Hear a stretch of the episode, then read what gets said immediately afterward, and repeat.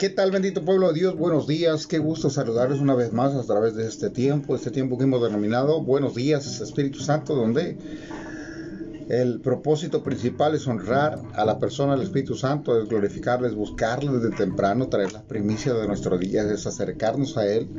Como está escrito en su palabra, dice, yo amo a los que me aman y me encuentran los que desde temprano me buscan. Hay eh, un deleite, hay, una, un beneficio en, acercarnos a Dios desde temprano, estar buscando su presencia, honrándole, que el Hijo, que el Padre y el Hijo sean glorificados en este tiempo en cada corazón. Hoy más que nunca necesitamos estar pegados a Él. El mundo y sus sinsabores y su incertidumbre ah, nos envuelve, nos atrapa y la única manera de permanecer con nuestro corazón en paz es estar pegados a Él confiar en el Señor. Como dice su palabra, confía en mí. Isaías 26:3 dice, porque tú guardarás en completa paz aquel cuyo pensamiento en ti persevera, porque en ti ha confiado. Amén. Así que acerquémonos pues confiadamente al trono de su gracia para encontrar el oportuno socorro. ¿A dónde más iremos? Si solamente tú tienes palabras de vida eterna, dice el apóstol Pablo. les bendigo en el nombre de Jesús. Gracias por estar eh, acompañarnos en nuestras conversaciones espirituales y queremos nutrirnos de su palabra. Buenos días, bendiciones, bienvenidos Javier, Fabiola, Juliana y Laura y muchas gracias por acompañarnos y eh, Loida Bienvenida hasta Cananea, Loida y Pasiano allá en Cananea. Eh, Imelda, buenos días. Doña Ana, buenos días. Bendiciones. Doña Ana de Ujerman, allá en Caborca. Bendiciones a cada uno de ustedes por tener esta cita celestial, ¿verdad? Junto con nosotros y el Espíritu Santo. Bendiciones a cada uno de ustedes. Pues vamos a orar. Vamos a darle gracias al Señor por la oportunidad de comenzar, de tener una... Cada día es una oportunidad, una oportunidad para acercarnos, para humillarnos, para pedir perdón, para disfrutar, claro está, porque no todo es sufrimiento, no todo es cruz, hay un gozo. Y cada vez más la palabra nos va mostrando el corazón de, nuestro Padre Celestial, su amor, su bondad, su misericordia. La religión, las reglas, a, veces hace que, eh, que nos sintamos alejados o que Dios no nos ama o que quizás Dios está lejano y que si no he recibido algo porque he hecho mal, porque soy... No, aquí vemos cómo Jesús nos describe a un Padre amoroso, lleno de misericordia, que ciertamente nos enseña, nos, nos guía, eh, pero es en, en el amor. Amén. Padre, gracias por un nuevo día. Gracias por la oportunidad de poder acercarnos ante ti. Invocamos en esta mañana el nombre de Jesús. Está escrito en tu palabra que cuando dos o tres se congreguen en tu nombre, Jesús, tú prometiste estar ahí. Eres nuestro invitado a través de tu Espíritu Santo pedimos, Señor, que nos guíes en esta mañana con las palabras que hablemos, que sean de tu corazón. Tú conoces en cada uno la necesidad que hay. Espíritu Santo de Dios, creemos en nuestro Señor Jesucristo, quien murió aquel, en aquella cruz hace más de dos mil años, pero también creemos que resucitó y que en esa resurrección hemos resucitado también nosotros. Por eso ya no tenemos temor de la muerte y el mundo con todos sus afanes y sus amenazas no lograrán intimidarnos. Confiamos en ti. Aunque el ejército campe contra nosotros, no temerá nuestro corazón. En ti estaremos confiados. Padre Santo, gracias por amarnos. Oramos por aquellos que extraen en sufrimiento, en enfermedad, aquellos que se están recuperando, Señor, de esta infección, bronquios, pulmones, riñones, todo lo que ha sido afectado, Padre, en el nombre de Jesús. declaramos tu palabra, Señor, y te pedimos en el nombre de Jesús que traigas frutos de sanidad sobre cada uno de aquellos, Padre, que han estado pidiendo oración, cuyos nombres hemos traído ante este humilde altar virtual que hemos levantado. Padre, esta conexión, Padre, eh, para ponernos de acuerdo, para orar por los enfermos, para orar por los que están en opresión, para que tu Espíritu Santo sea propicio. Y esta es la oportunidad para el mundo de conocerte. Todavía en tu misericordia extiendes una advertencia para el mundo de dejar, Señor, el pecado, los ídolos, de dejar, Señor, la maldad y voltearse así. Padre, aún en tu misericordia, gracias, a tu iglesia, somos tu iglesia. Y sin ti, sin tu Espíritu Santo, Señor, como está escrito, en vano trabajan los edificadores y Jehová no edifica la casa. Sin ti nada podemos hacer. En el nombre de Jesús hoy nos acercamos para pedir ese fuego en cada corazón, Señor, de los que aquí están y en los que nos acompañan y reproducen este mensaje en nuestro horario. Espíritu Santo, toca sus corazones. Declaramos que hay una palabra viva, Señor, que viene, que penetra hasta partir el alma, el tuétano, las coyunturas tal y cual como está escrito en el libro de Hebreos, Señor, como esa espada poderosa. Padre, en el nombre precioso de Jesús, sea la gloria y la alabanza solo para ti. Amén. Ya la cortas. Ah, bueno. Mi oración, después sí. Padre, en el nombre de Jesús, Señor, te invitamos a Espíritu Santo, Señor, a nuestras conversaciones espirituales. Toca, Señor, cada corazón, cada mente, cada espíritu, señor que, que, eh, oye, Señor, este mensaje. Declaramos, Señor, que tú haces en cada uno de ellos, bendito Rey, lo que tengas que hacer, pero declaramos que solamente tú eres el único que puede venir a darle libertad, a darles paz, a darles sanidad, Señor. Así que nosotros somos solamente el vaso que tú puedes usar para bendecir a más gente. Igualmente la vida de mis hermanos Señor, tú los puedes usar para alcanzar y transformar vidas por medio de cada uno de ellos. Nosotros declaramos, Señor, que estabilizas a todos los que está, están enfermos, Señor, por esta pandemia, Señor, y por las eh, por cada una de las peticiones que hemos puesto delante de ti, Señor, de enfermedad.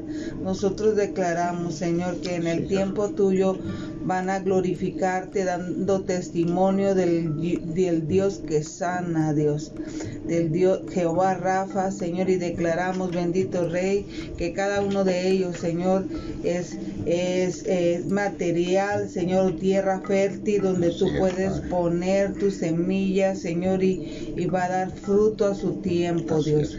Gracias, bendito Rey, por cada una de la vida de cada uno de mis hermanos, Señor, y declaramos que tú estás en medio de cada uno de ellos. En el nombre de Jesús, Señor, te doy gracias.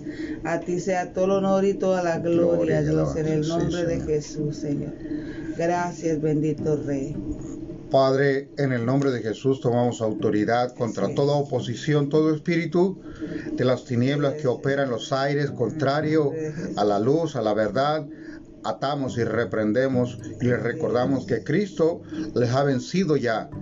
En la cruz del Calvario los avergonzó y los exhibió, triunfando. Públicamente fueron exhibidos, todas las huestes junto con Satanás fueron avergonzados cuando Cristo les quitó el poder y la autoridad. Y nos ha dado su autoridad a la iglesia, que somos su cuerpo. Padre, la gloria y la alabanza sea para ti. Bendecimos tu palabra y te pedimos, abre nuestros ojos espirituales para entender tu plan para entender y conocer tu corazón, Señor. Amén. Así es. Una vez más, bienvenidos. Buenos días, Mercedes, allá en Utah. Buenos días, bendiciones. Manuel, Isabelita Romo, buenos días, bendiciones. Mario Mendoza, allá en Caborca. Buenos días, Mario. Y Luis Asunción. Luis y Betty, allá en Querétaro, buenos días, bendiciones. Amén. Y bueno, si hay alguno por ahí que no se ve, creo que por ahí se mira un like de Far, no sé si estará por ahí. Que Dios les bendiga. Ah, vamos a ver, la palabra para el día de hoy está en el libro de Mateo, capítulo 7, versículo 7. La oración y la regla de oro. O no, o no era de eso. No lo sé. Vamos a, a leer primero la escritura para leer posteriormente el devocional. Sí, es un like de Fara. Pedid y se os dará. Buscad y hallaréis. Llamad y se os abrirá. Porque todo aquel que pide, recibe. Y el que busca, halla. Y al que llama, se le abrirá. ¿Qué hombre hay de vosotros que si su hijo le pide pan, le dará una piedra?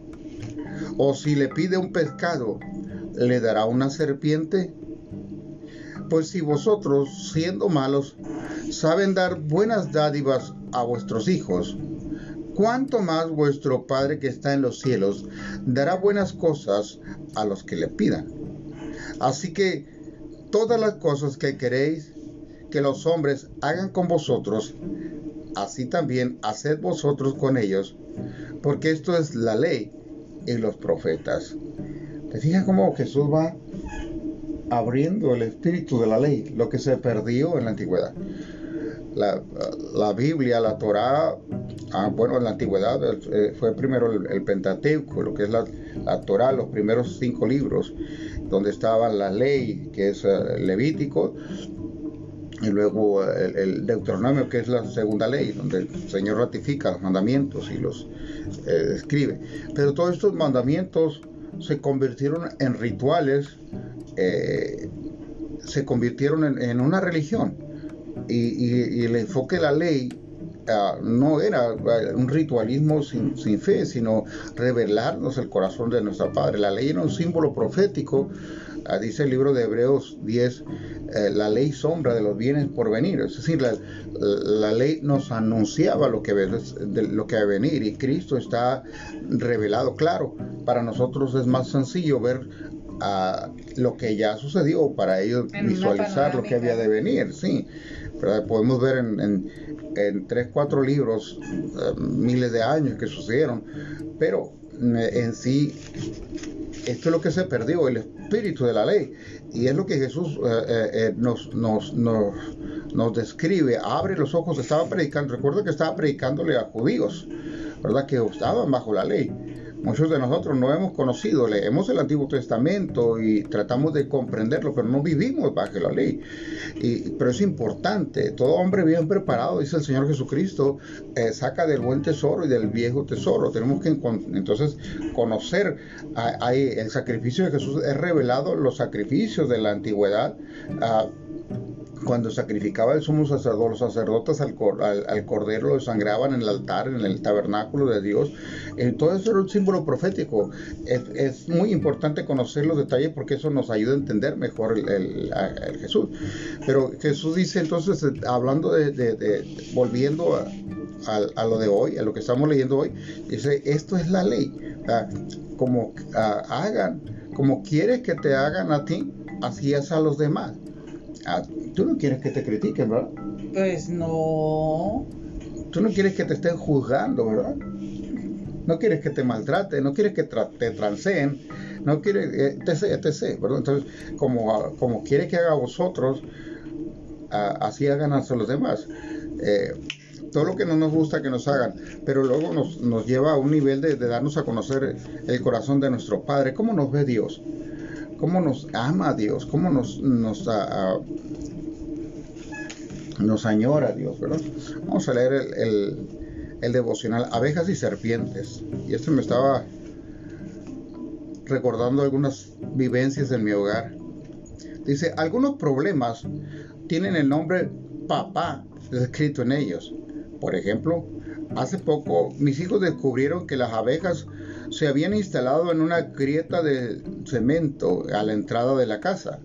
Entonces, armado con repelente para insectos, marché a dar la batalla. Me picaron cinco veces. No me gusta que los insectos me piquen, pero es mejor que me piquen a mí y no a mis hijos o a mi esposa. Después de todo, el bienestar de mi familia está en la cabeza de mi lista de descripción de tareas. Ante la necesidad, ellos me pidieron que me ocupara del problema ya que confiaban en que los protegería. En Mateo 7, Jesús enseña que nosotros también debemos confiarle nuestras necesidades. Como ilustración presenta a un caso práctico. ¿Qué hombre de ustedes que si su hijo le pide un pan le daría una piedra? ¿O si le pide un pescado le dará una serpiente? Para los padres que aman, la respuesta es evidente. Pero Jesús igualmente responde desafiándonos a seguir confiando en la abundante bondad de nuestro Padre? Pues si vosotros siendo malos saben dar buenas dádivas a vuestros hijos, ¿cuánto más vuestro Padre que está en los cielos dará buenas cosas a los que le pidan? El amor de Dios por nosotros eclipsa el de cualquier Padre terrenal. Señor, gracias por amarnos tanto. Podemos depender de nuestro Padre para todo lo que necesitamos. Amén, amén. ¿Cómo lo ves, este, lo que pasa es que la, la, yo creo que ahí este, el sentir del papá que nos da seguridad eh, y es lo que están, en, en realidad es lo que está viendo, ¿no?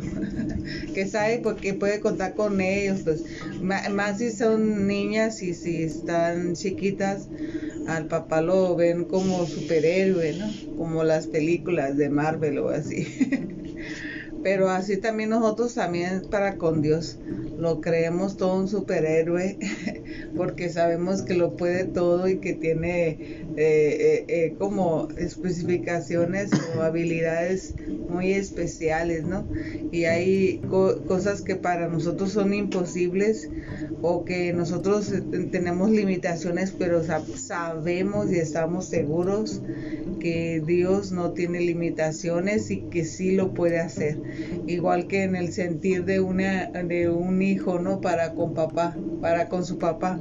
Eh, cree que todo lo puede hacer. Conforme van creciendo, van cambiando de parecer, ¿no? Pero cuando están chiquitos, de este, creen que lo pueden hacer todo, ¿no? Y, te ponen así en un, como en un nivel de, de, de, como de expectativa, ¿no? Muy alta, ¿no? Te lo ponen muy alto el, el ese porque a veces se rasca la cabeza y, sabes que hay cosas que tú no puedes hacer, pero, pero cuando están tus hijos chiquitos, ellos creen que tú lo pues, sabes todo, es más, que tiene ojos por todos lados, ¿verdad? Porque a veces que les dices, tú hiciste, no, tú lo hiciste, ¿cómo supo mi mamá o cómo supo mi papá? ¿No? Y así es como con nuestro papá, ¿no? Lo sabe todo y lo, y lo puede todo, ¿no? Uno sabe que es eso, que es verdad. Fíjate cómo, cómo Jesús traslada esa imagen del Dios eh, distante, del Dios eh, castigador, del Dios de la ley, el Dios que ejecuta eh, sin misericordia la ley, ese Dios, mm, no sé, amplio, de ira, y traslada a, una imagen de un, de un padre amoroso. Y bueno, ahí sí es, es importante recalcar, yo sé que no en todos los casos ha habido hemos tenido el idealismo de un padre amoroso, protector. Eh, muchos hombres han... En lo natural. En lo natural, ¿verdad? Y, a veces, eh, si no tenemos un concepto de padre eh, tan claro como el, de, el, ideal que la palabra Dios, de Dios nos enseña, pues difícilmente, ¿verdad? Vamos a, acatar el concepto de padre como, como alguien protector, pero en general, en su mayoría, personas, yo escucho en conversaciones ese idealismo, ¿verdad? Mi papá era esto y todo esto me enseñó y todo esto. Y, gloria a Dios, hasta que llega la adolescencia, ¿verdad? Eh, más en los chicos, ¿verdad? Ya comienzan a sentir que el papá no, no sabe tanto, que, que ya, ya este papá la riega mucho y ya está envejeciendo, ya está, se está quedando antiguo, pero el, en, la, en la niñez eh, sí hay ese idealismo de mi padre que todo lo puede. Eh, yo recuerdo a mis hijos, de repente querían que enfrentara una serpiente por ellos, ¿verdad? Y yo lo que hago es, lo agarro de la mano y vámonos, mijitos, de aquí, ¿verdad? Pero... Uh, pero ellos tenían la seguridad ellos tenían la seguridad que yo lo iba a rescatar de cualquier circunstancia, de cualquier uh, dificultad. Y, y bueno, a los que han tenido un padre así, eh, eh, pues eh, podrán recibir mejor este concepto de, Dios como nuestro Padre. ¿Quién de vosotros, si su hijo le pide un pan, le daría una piedra, verdad? Si su hijo le pide un pescado, le dará una serpiente. nos pone en un extremismo Jesús, ¿verdad? De, decir, si ustedes que son malos saben dar buenas dádivas a sus hijos, ¿cuánto más vuestro Padre que está en los cielos? Ahora bien, una cosa es buenas cosas, ahí en esas buenas cosas es en el concepto de Dios y en el concepto de Jesús, lo que conviene. No, Jesús no está diciendo, mi Padre les va a cumplir todos los caprichos o todas las, cosas que ustedes creen necesitar. Dios sabe que necesitamos ah, para, nuestro, para su plan en nuestras vidas y para que tengamos esa vida abundante. Eh, él sabe de qué tenemos necesidad. Nosotros creemos tener necesidad. El mundo nos, nos eh, está vendiendo y, ha moldeado nuestra mente a, crear un sinfín de necesidades que en realidad no, no son necesidades. Yo recuerdo...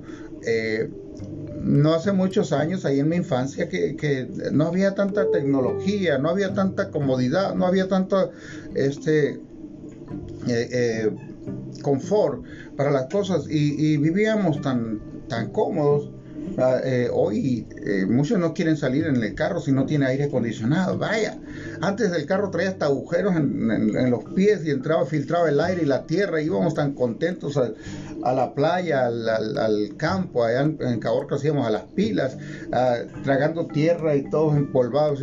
Y, no, no, y no nos amedrentaba. Hoy no, hoy no queremos ir al, al centro si el carro no trae aire, ¿verdad? Si el carro no trae todas las comodidades.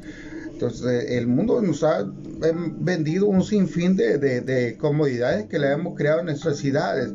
Pero, ¿cuáles son las necesidades reales?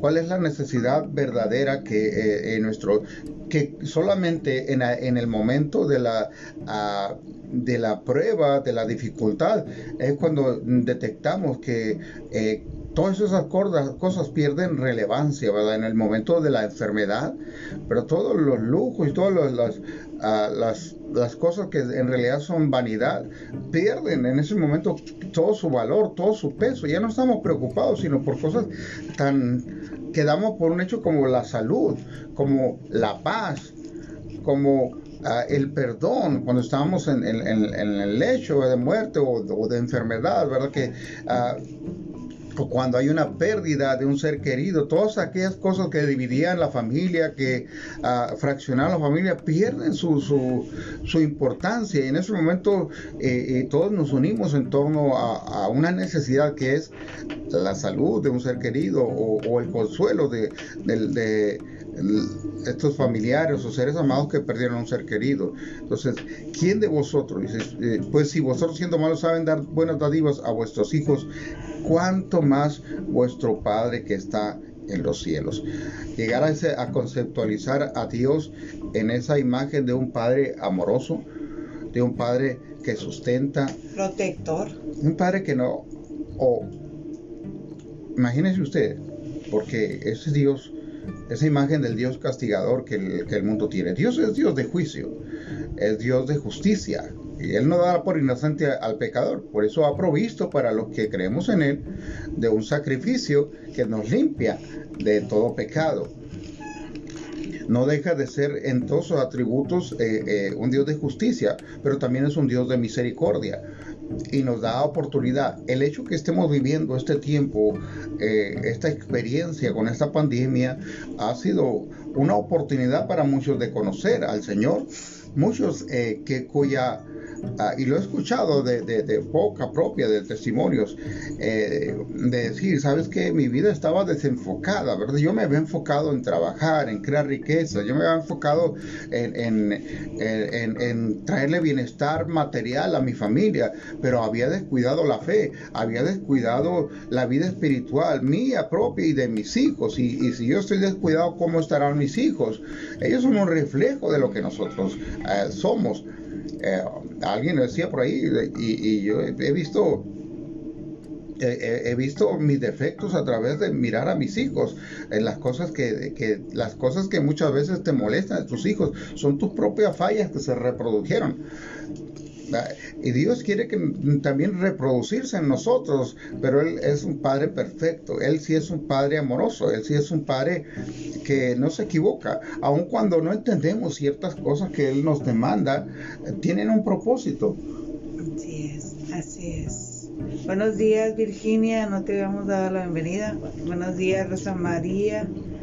Buenos días Graciela.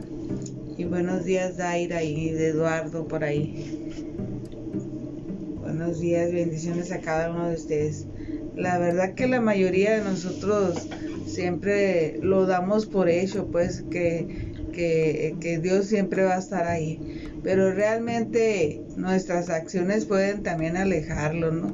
O sea, siempre, aunque nosotros somos, somos infieles, dice la palabra de Dios que Él siempre permanece fiel, ¿no? Pero Él no puede habitar donde esté el pecado. Así que sí tenemos que cuidarnos de, del pecado porque es lo que nos puede alejar de Dios y, eh, eh, y, de la protección de papá y de la acción, ¿verdad? Porque Dios sí quiere protegerse, protegerte, Dios quiere alejarte de todo lo que está mal en tu vida o, trabajar en ello, pero el pecado que nos asedia, nos asedia, pero no lo dejes habitar, o sea, ahí va a estar siempre latente, ¿no? Buscándote. Pero si tú lo dejas llegar, pues Dios no puede habitar donde hay una vida, de un estilo de vida de pecado no vamos a ser perfectos tampoco, pero sí tenemos que estar esforzándonos para, para salir, ¿no? Para, para vivir una vida apartada del pecado y practicar lo que Dios nos ha puesto ahí, ¿no? en su palabra, ¿no? Pero realmente la mayoría de nosotros pensamos que como Dios es amor, Dios es, es, un Dios de misericordia, no, no te va a pasar nada, pero el pecado que habita y que lo disfrutas, eh, ese pecado te va a alejar de la protección de, Dios. Así que si queremos ser protegidos y por Dios, debemos de practicar lo que dice la palabra de Dios. Claro, como padre eh, eh, no podemos, no vamos a dejar de amar a nuestros hijos. yo le digo a mis hijos, No me, no importa si si tú te conviertes en un borracho o en un drogadicto o, en un homosexual o en una eh, no importa si tú te conviertes en un ladrón, un narcotraficante, yo nunca voy a dejar de amarte. No puedes hacer nada para que yo deje de amarte. Eh, porque en esa libertad tú vas a escoger. Pero eso no quiere decir que, voy a estar de acuerdo con lo que estás haciendo. Pero sabes que donde quiera que andes, donde quiera que lleguen, y si tuvieran que caer bajo por, sus fallas y errores, un estilo de vida de pecado, seguirán siendo mis hijos, igual los voy a amar. Y ese es el corazón de nuestro Padre, eh, que estábamos muertos en nuestros pecados, en nuestros delitos, dice la Escritura, y aún así entregó a su Hijo para que tuviéramos una oportunidad, nos extendió, dice la Escritura, con amor eterno te he amado, por tanto te prolongué mi misericordia. Pero bien lo acaba de mencionar la pastora, ¿verdad? Eh, eh, pero no es algo que agrada a Dios. Eh, esas acciones y esa es la libertad que Dios nos ha dado de escoger. Aquí yo pongo delante de ti la vida y la muerte, es decir, la santidad o, o la, la perdición tú escoges. Hay una puerta ancha y hay una puerta espaciosa y una puerta angosta. Entonces, ¿cuál tú escoges? El anhelo del corazón de Dios es que escojas la puerta estrecha porque es ahí donde Él está ahí. ¿Por qué? Porque seguir el camino de Jesús cuesta, que cuesta eh, esa cruz de la cual Jesús sabe que no toma su cruz y me sigue. Eh, esa cruz significa el morir cada día. La cruz representa la muerte, el sacrificio. Y cada vez que nosotros nos negamos a vivir para deleitar nuestra carne, nuestra lengua, nuestra ah, mente y, aceptamos los principios de nuestro Padre Celestial, estamos muriendo a nosotros mismos, ah, sabiendo que aquello, aquello de lo que Dios me advierte me aleja de Él. Y conocidos son los, los, los, frutos de la carne, que son inmundicia, lascivia, lujurias, eh, borracheras, distensiones. Ahí está en Gálatas 5, pueden encontrar todos esos frutos de la carne. Sabes que en la, en la antigüedad, en el hebreo original, la palabra pecado no viene como tal sino es traducida como pecado que nos da una imagen de lo que no agrada a Dios.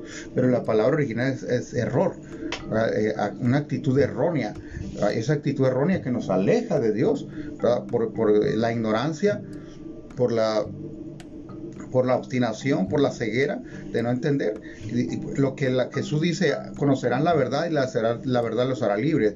¿Qué, ¿Qué, es la verdad? La verdad es abrir nuestros ojos al mundo espiritual y la vista corta uh, que teníamos, eh, dice un proverbio, hay caminos que al hombre le parecen rectos, pero su final son caminos de muerte.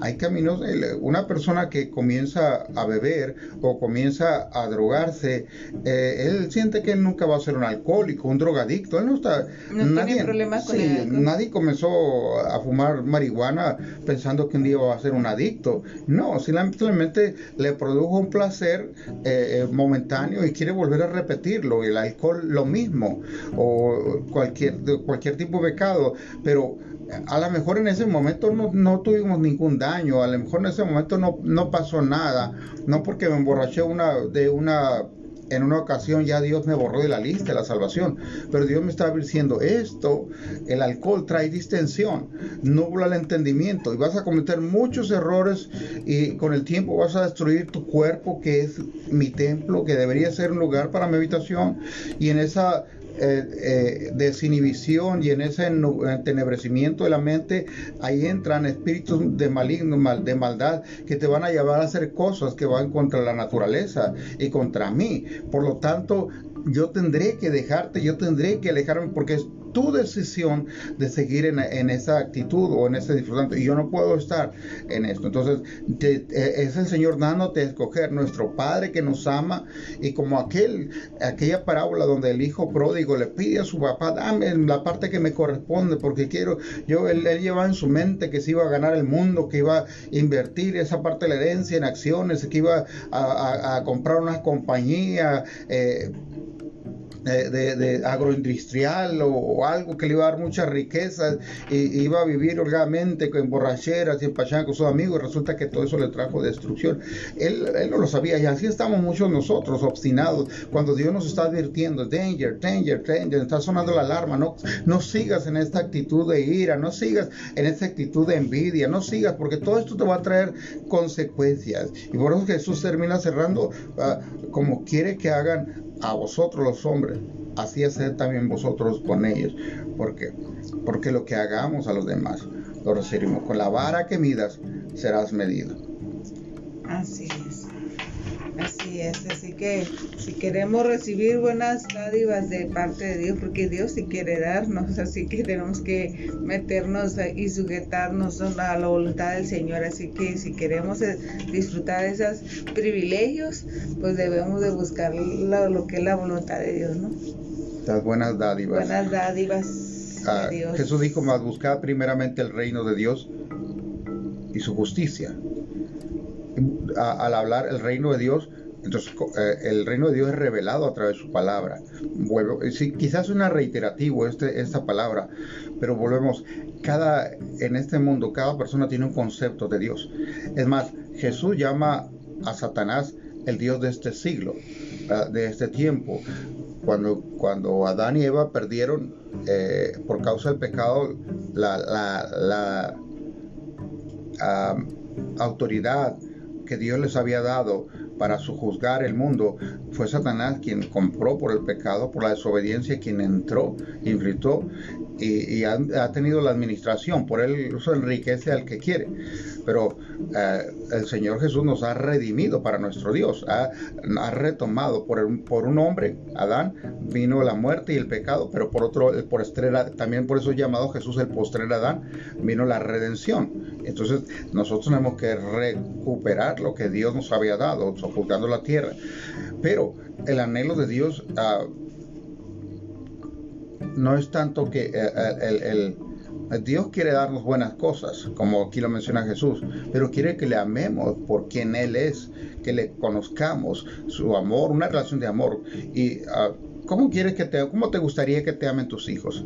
Hubo un tiempo que, yo pensaba que mis hijos me miraban como el cajero permanente, ¿verdad? que nomás estaba para, para suplir las necesidades. Ahí viene, me pidieron esto, todavía ni, ni me bajaba del carro cuando yo estaba traían la lista de lo que, de lo que pedían en la escuela, de lo que necesitaban.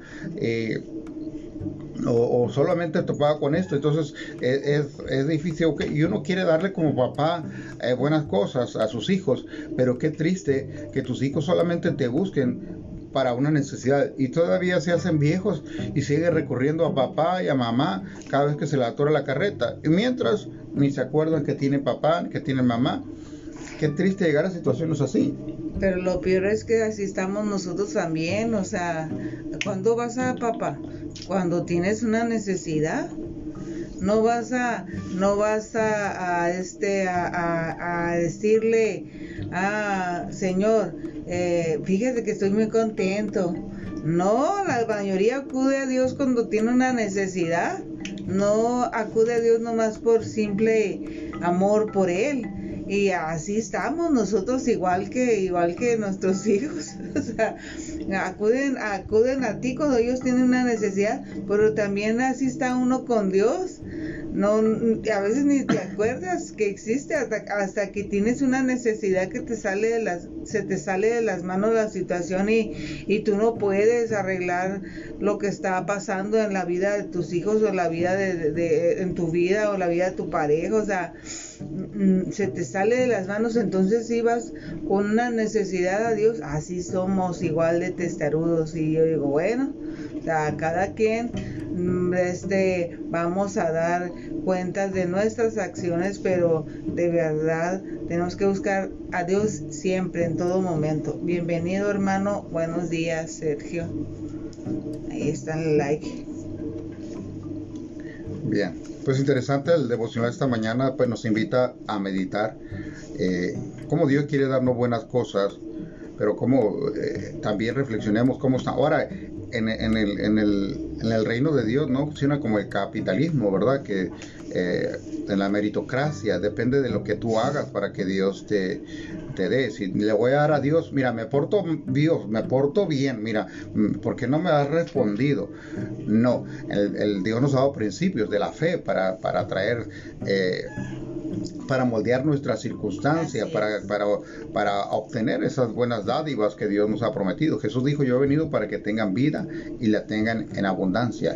Hay, hay cosas, eh, dice un anuncio por ahí que, que, el dinero no puede comprar, ¿verdad? pero para las demás, Mastercard. O decía mi hermana Fabiola, con, con, con, la, con el dinero no puedes comprar paz. Hoy estamos viendo que gente con dinero ha perecido, ha fallecido. Eh, el dinero no, no, sirvió como una respuesta a su, a su situación.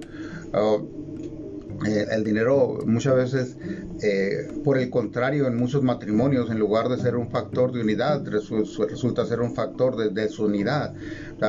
no ha resuelto la, unidad familiar, eh, el dinero no, trae el perdón. Hay cosas que, están en la palabra de Dios, que Dios nos da, que son intangibles, que no, se pueden cuantificar y que tenemos que entonces eh, depender de Él como nuestra provisión. Y a veces Dios tiene que permitir que ciertas circunstancias vengan a la humanidad. Hoy el mundo está adorando a todo lo que se le... Hay una aparición por aquí, otra por allá, cuando la palabra de Dios nos advierte bien claro, dice, no es cierto que el mismo ángel, Satanás se puede manifestar como ángel de luz. Y Dios está diciendo, acá estoy yo, adórenme a mí. Ahí les, envío a mi Hijo Jesús. Yo soy invisible, a mí me ven por la fe, no, no, no soy una imagen, no hay una imagen que pueda contener a Dios. Y el mundo sigue en, en su afán, pero Dios está dando una oportunidad a través de esta circunstancia, a través de esta pandemia para que muchos vengan. Yo y estoy escuchando, eh, ahora sí voy a servir al Señor, pero después de que han salido, sabes que estaba tan afanado, que estaba tan ocupada, estaba que estaba tan, eh, mi prioridad esto, y cómo se perdió, cómo cambió la, la, la, su prioridad de, vida al, al, padecer esta circunstancia. No, no sea necesario más para nosotros llegar a estos niveles, sino sirvamos a Dios por quien Él es él es un Padre amoroso, nuestro futuro está seguro en Él, nuestra eternidad está en Él y nuestra paz es Él. Amén. Vamos a. Así es, amén. ¿Tienes algo que comentar antes de.? No. Vamos al libro de Mateo. Seguimos con el libro de Mateo. Ahora vamos a Mateo 26, capítulo 57. Vamos a ver un pasaje muy, muy interesante de cuando Jesús he llevado ante el Sanedrín para ser juzgado. Este juicio corrupto, este juicio uh, ilegal que le cometió todo, todo, todas las trampas eh, que, que podían haber legales que haber cometieron. las hicieron, ¿verdad? Porque no se podía juzgar a, a, judío en, el, en medio de la Pascua. Eso estaba en la ley. Y los que estaban eh, los que enseñaban los mandamientos, no darás falso testimonio, eh, compraron falsos testigos. Bien. Y el horario también. El horario también, todo, todas las leyes. Por donde quiera. Fueron violadas. Los que prendieron a Jesús le llevaron al sumo sacerdote Caifás, a donde estaban reunidos los escribas y los ancianos. Mas Pedro le seguía de lejos hasta el patio del sumo sacerdote, y entrando se sentó con los alguaciles para ver el fin. Y los principales sacerdotes y los ancianos y todo el concilio buscaban falso testimonio contra Jesús para entregarle a la muerte. Y no lo hallaron, aunque muchos testigos falsos se presentaban, pero al fin vinieron dos testigos falsos que dijeron, este dijo, puedo derribar el templo de Dios y en tres días reedificarlo. Y levantándose el sumo sacerdote le dijo, ¿no respondes nada? ¿Qué testifican estos contra ti? Mas Jesús callaba. Entonces el sumo sacerdote le dijo, te conjuro por el Dios viviente que nos digas si eres tú el Cristo, el Hijo de Dios. Y esta fue la sentencia de Jesús. Fíjense cómo no fue porque de las de las, otras de las otras acusaciones se podría haber librado. Cuando Jesús, ellos no entendían que cuando Jesús está, hablaba del templo estaba refiriéndose al cuerpo, a su cuerpo, que iba a ser destruido, que iba a ser masacrado y que ah, iba a ser entregado al, al, a la tierra, a la muerte, pero él lo iba a restaurar. Y esa, esta acusación podría haberla derribado, sí, yo les dije esto, pero ustedes no entendieron cabezones por burro, porque su mirada es terrenal. Pero le, le, ratifica y dice, tú lo has dicho. Y además te digo, que desde ahora veréis al Hijo del Hombre sentado a la diestra del poder de Dios y viniendo en las sombras del cielo, en las nubes del cielo, que es lo que estamos esperando. Este encuentro en las nubes que será con el Señor Jesucristo, donde todos aquellos en los que habite el Espíritu Santo, aquellos eh, que tienen el aceite del Espíritu Santo serán arrebatados. Y en un abrir y cerrar de ojos seremos levantados y nos encontraremos primera de Tesalonicenses, léalo, el 4 del 16 al 18. Ahí está nos, el apóstol Pablo, tiene una revelación divina de este encuentro del cual Jesús está hablando y lo van a ver. Dice 65. Entonces el sumo sacerdote rasgó sus vestidos vestiduras, diciendo, has blasfemado, que explicabas el viernes de lo que es la, la, la uh, lo que representaba en la antigüedad rasgar sus vestiduras. Es para demostrar que alguien estaba en, en, gran angustia o, o, o, este o cuando pasaba por luto es como algo físico pues una evidencia de una molestia, una, protesta. Una protesta o algo así fuerte. Pública, ¿no? Fuerte que la gente. y aquí estaba diciendo el, sumo sacerdote, esto es una blasfemia, esto es una, una ah, herejía. Estaba acusando al, al, Dios de la verdad, lo estaba acusando de hereje. Eh, hasta dónde estaba la ceguera de esto. Ah, diciendo entonces, has blasfemado. ¿Qué más necesidad tenemos de testigos? no necesitamos más, ya con esto, él ya dio por hecho, él emitió un juicio. Ah, y aquí, ahora mismo, habéis oído su blasfemia. ¿Qué os parece? Y respondiendo ellos dijeron, es reo de muerte. Entonces le escupieron el rostro y le dieron de puñetazos, y otros le abofeteaban, diciendo, profetízanos Cristo. ¿Quién es el que te golpeó? Comenzaron a hacer escarnio. Ahí comienza eh, eh, la vía dolorosa para nuestro Señor Jesucristo. Esa copa amarga que la vía de, beber. Eh, el, el, Via Crucis comienza en este momento, cuando es, primero que nada, escuchar acusaciones injustas. Dice Isaías en Isaías 53 que él enmudeció y no abrió su boca y como cordero fue llevado al matadero. Es decir, él, él podía haber desacreditado todos los argumentos que le presentaban una y otra vez él los confrontó a los fariseos, a los religiosos, públicamente, y, los, los eh, porque erran, porque no conocen el mandamiento, y, los hipócritas los llamó muchas veces, y este era el enojo de ellos, ¿verdad? que Jesús no vino y se amoldó al sistema religioso. Mi pregunta para este día es, ¿qué pasaría si el Señor Jesús caminara entre nosotros? ¿Lo llevarías ¿a dónde lo llevarías? El sistema religioso de este tiempo. Dice, no, no, Jesús, así no son las cosas. Hay que traer primero la, alabanza. Espérate, no empieces a, hacer milagros, empiezas, no empieces a hablar. Hay que traer primero, a, esos son los rituales que, que tenemos que hacer primero. Y él llegaba y escupía y a los ojos y decía lodo con saliva y, y, decía, sé sano. Y se sentaba entre los borrachos, iba a la taberna y se sentaba entre los pecadores y los borrachos. ¿Qué se diría? El santo está sentado dentro de la cantina. Recuerdo una ocasión que estaba sentado, ya lo he platicado con, con, mi amigo, bueno, ahorita antes de ruedas, un borrachito ahí de la calle, y estábamos sentados en la, plaza y estaba con una caguama él. Y yo le empecé a compartir porque me preguntó, me dio la oportunidad. Y me decía, pastor, ¿qué van a decir de ustedes está aquí, aquí conmigo? ¿Van a creer que usted también está tomando? Yo, ¿qué digan a mí? ¿Qué me importa? Le digo, no te preocupes por mí.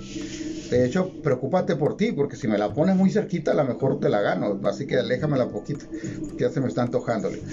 Pero él, yo lo hice para, para que eh, se sintiera en confianza. ¿eh? Pero ese fue Jesús. No, yo no digo que soy como Jesús, Jesús hacía esto y Él es el, camino. Entonces Él no andaba preocupado por decirme, Él era, Él es santo. Y que eh, Él vino y confrontó todo este sistema, todo este modelo religioso. ¿Y cómo vivimos este tiempo? ¿A dónde la llevarías a Jesús? Creo que ah, sería ignorado. No, no es que este es el día de San Pancho, este es el día de repente tienes que venir aquí a, a este. No, sabes que yo soy Dios, yo soy el Dios de ellos, yo soy el Dios de ella, la que ustedes adoran, yo soy su Dios, yo soy su creador.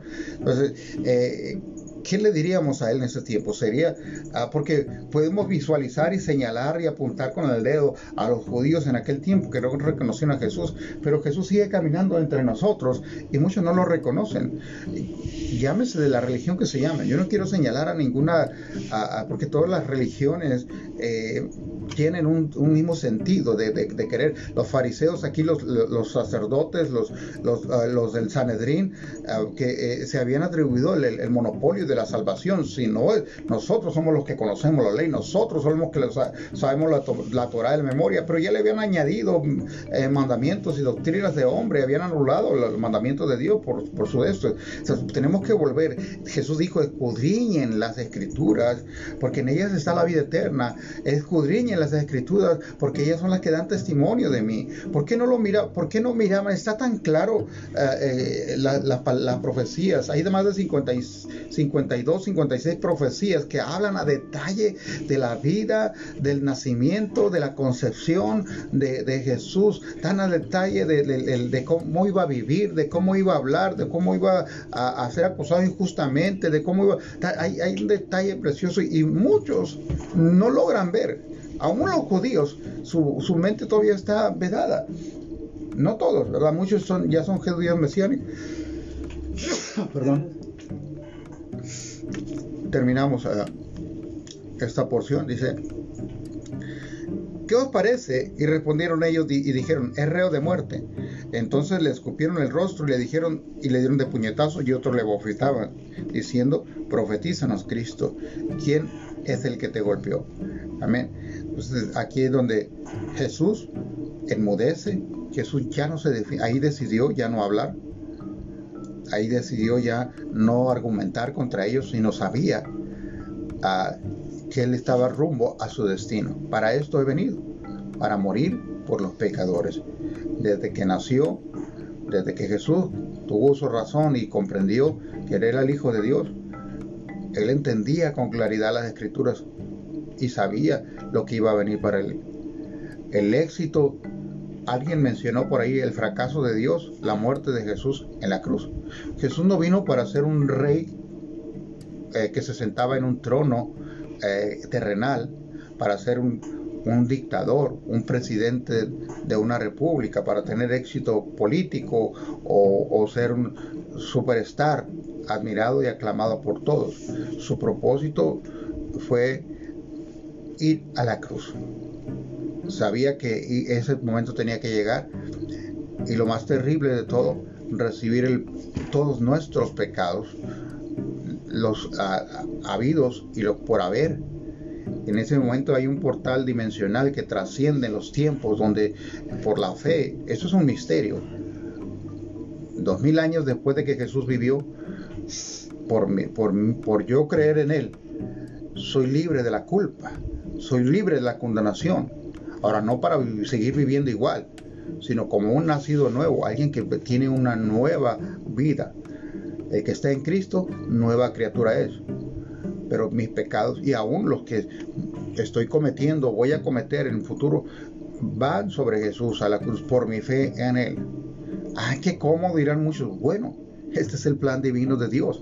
Si hay algo que tienes en contra de este plan, eh, eh, puedes reclamarle a Dios. Si un día le ves cara a cara, pero si no lo creíste para otros, pues tampoco lo creerás para ti y probablemente no le veas cara a cara.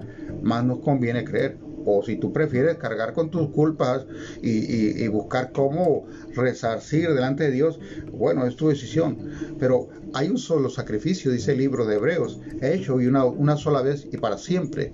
Ya no hay más sacrificio por hacer. Es el de Jesús. Es el único que nos libra de, los, de nuestras maldades, de nuestros pecados. No es la intercesión de María, no es la intercesión de Judas, no es la intercesión de Pedro, no es la intercesión de... Es nuestra fe en Cristo. Ellos cada uno de ellos fueron salvados por su fe en Cristo Jesús y están allá en el reino de Dios esperándonos para esa gran boda del Cordero como testigos, pero es tu fe en Cristo la que se salva. Entonces, eh, este, y entender este juicio injusto sobre Jesús. ¿Qué sientes tú cuando hay una acusación injusta contra ti delante de, muchedumbre o delante de unos pocos. Ahí no es que tú dijiste y no dijiste nada. Ese enojo, esa ira, Impotencia. esa impotencia, a veces eh, tú no puedes hacer nada. Jesús podía hacerlo. Por eso Jesús dijo, a mí nadie me quita la vida. Cuando Pilato lo confronta y le dice, a mí no, tú no me quitas la vida, Pilato. Lo vamos a ver más adelante. Eh, yo la entrego porque sabía que era la única manera. No es motivo para estar agradecidos con Dios. Sí, amén, amén, porque la verdad que ah, por todos lados ah, tenía como defenderse, la verdad, porque eh, fue un juicio y, y, vamos a seguirlo leyendo también toda esta semana, pero me refiero yo a, a que por todos lados habían cosas que no se hicieron bien de acuerdo a la ley, ¿no? No la hicieron bien y, y, tampoco procedieron de la mejor manera, ¿no? Los testigos eran falsos, o sea, por todos lados tenía cómo defenderse Jesús y cómo ganar el juicio. pero él sabía que esto iba a acontecer porque de hecho estaba orando, ¿verdad? Que no se haga mi voluntad sino la tuya. Dice que sufrió eh, que, este gran angustia y empezó a sudar sangre, ¿no? Eso era es cuando están ante un peligro inminente y, y eso y eso pasó Jesús también, o sea, ya ya esto era como más protocolario, como más ya sabía lo que iba a suceder por eso no Ya iba fortalecido. Ya iba, ya, ya sabía, él ya sabía a qué, a qué se iba a enfrentar y de que, en qué magnitud iba a ser, ¿no? Pero en el caso de nosotros debemos de entender esto, la magnitud de la injusticia. A veces que nosotros nos queremos defender por algo o queremos pelear con alguien por algo, pero realmente si alguien te entiende es Dios y Jesús, o sea, porque ellos pasaron, ellos, ellos, Él permitió, el Señor permitió que Jesús pasara por todo eso injustamente, porque ninguna de las cosas que le hicieron lo merecía, ni hizo nada para provocar que ellos eh, se pusieran así, ni que quisieran eh, eh, hacerle un mal, o sea, Él no hizo nada. Él cargó y fue a la cruz, dice, como cordero fue llevado al matadero sin abrir su boca siquiera. O sea, él tenía cómo defenderse y no lo hizo por amor a ti y a mí. Por eso es que debemos entender la magnitud de lo que ocurrió ahí, desde antes de ir a la cruz y después de haberlo hecho. O sea, tenemos que entender qué es realmente lo que él, pasó. Era él, él inspiró la ley, él la dictó a través del Espíritu Santo y, ah, las acusaciones que él, eh, él hubiera invalidado fácilmente el, juicio por causa de que estaban violando todos los principios de la ley. Había mucha ilegalidad. Lo, pues. lo, que presumían. Entonces, Oye, ahora que si los aprenden, ahora en la actualidad, si los aprenden mal, algo, algo un procedimiento hicieron mal, ahora en lo natural, pues eh, tienen cómo zafarse de, aunque sean culpables. El, el, término este tenemos mucho que agradecer a, los, a, las, a las legislaciones anteriores, ¿verdad? el debido proceso. O sea, no importa si robaste, no importa si mataste. Si eres culpable. No importa si es culpable. Violaste el, el acta, al elaborar el acta, le pusiste que se pida a Sánchez en lugar de, de de, de, de, Méndez y, o, le balteaste los apellidos y ya se violó el debido proceso. Usan cada argumento tan tonto, pero... Aunque seas culpable te puedes zafar. Sabemos que nuestros antiguos legisladores estaban... Eh, ya no me voy a meter en política, pero eh, ese, ese, es un argumento para, para, hacerlo libre. Y ahí, aquí legalmente habían violado todo el debido proceso con Jesús. Podía, podía haber argumentado. Bien, nos despedimos de todos los hermanos que nos siguen por Spotify, por Anchor. Les bendecimos en el nombre de Jesús. Que tengan un maravilloso día.